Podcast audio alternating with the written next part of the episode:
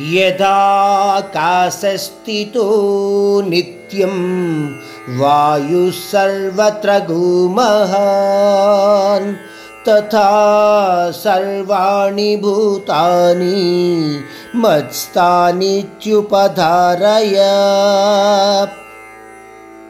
ఈ అధ్యాయము యొక్క ముఖ్య విషయము పరమాత్ముడు సర్వవ్యాపి.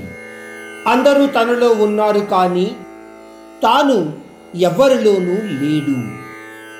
ఈ విషయాన్ని మనము ఇంతకు ముందు శ్లోకాల ద్వారా అర్థం చేసుకోగలిగాము. ఈ విశ్వము అంతా కూడా ఆ పరమాత్ముడి నుంచే ఉద్భవించిందా? లేక ఆ పరమాత్మలోనే ఉందా అన్న విషయాన్ని పక్కన పెట్టి ఆలోచిస్తే ఆ పరమాత్ముడు మాత్రము ఈ జగత్తులో ఉన్న ఏ విషయాల గురించి లేదా గుణాలు లేదా లక్షణాల వల్ల కానీ ప్రభావితుడు కాడు.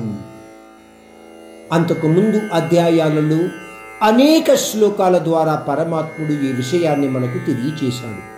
ఈ విషయాన్ని మరి కాస్త వివరంగా చెప్పడానికి పరమాత్ముడు ఈ అధ్యాయంలోని ఈ శ్లోకంలో తనను తాను లేదా తన పరాప్రకృతిని ఆకాశంతో సంబంధించిన విషయంతో పోలుస్తూ అంటున్నాడు.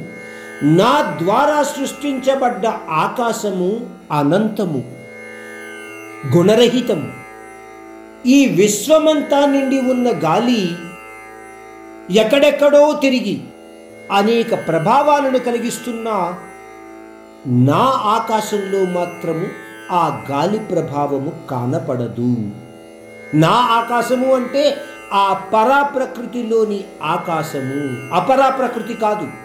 పరాప్రకృతిలో ఉన్న ఆకాశంలో గాలి. ఆ పరాప్రకృతిలో ఎటువంటి ప్రభావాన్ని కలిగించదు. అందువలన ఆ ఈశ్వరునిలోనే మనము ఉన్నాము అని అనుకున్నప్పుడు మనము దేనిని గురించి కూడా భయపడవలసిన అవసరము లేదు. ఆయననే నమ్ముకుని నిత్యకర్మలు చెయ్యి. ఆ విధంగానే ప్రాణులు ముక్తిని పొందగలుగుతారు అని ఆ పరమాత్ముడు మనకి ఎన్నోసార్లు చెప్పాడు. ఆయన మాటలను గ్రహించండి.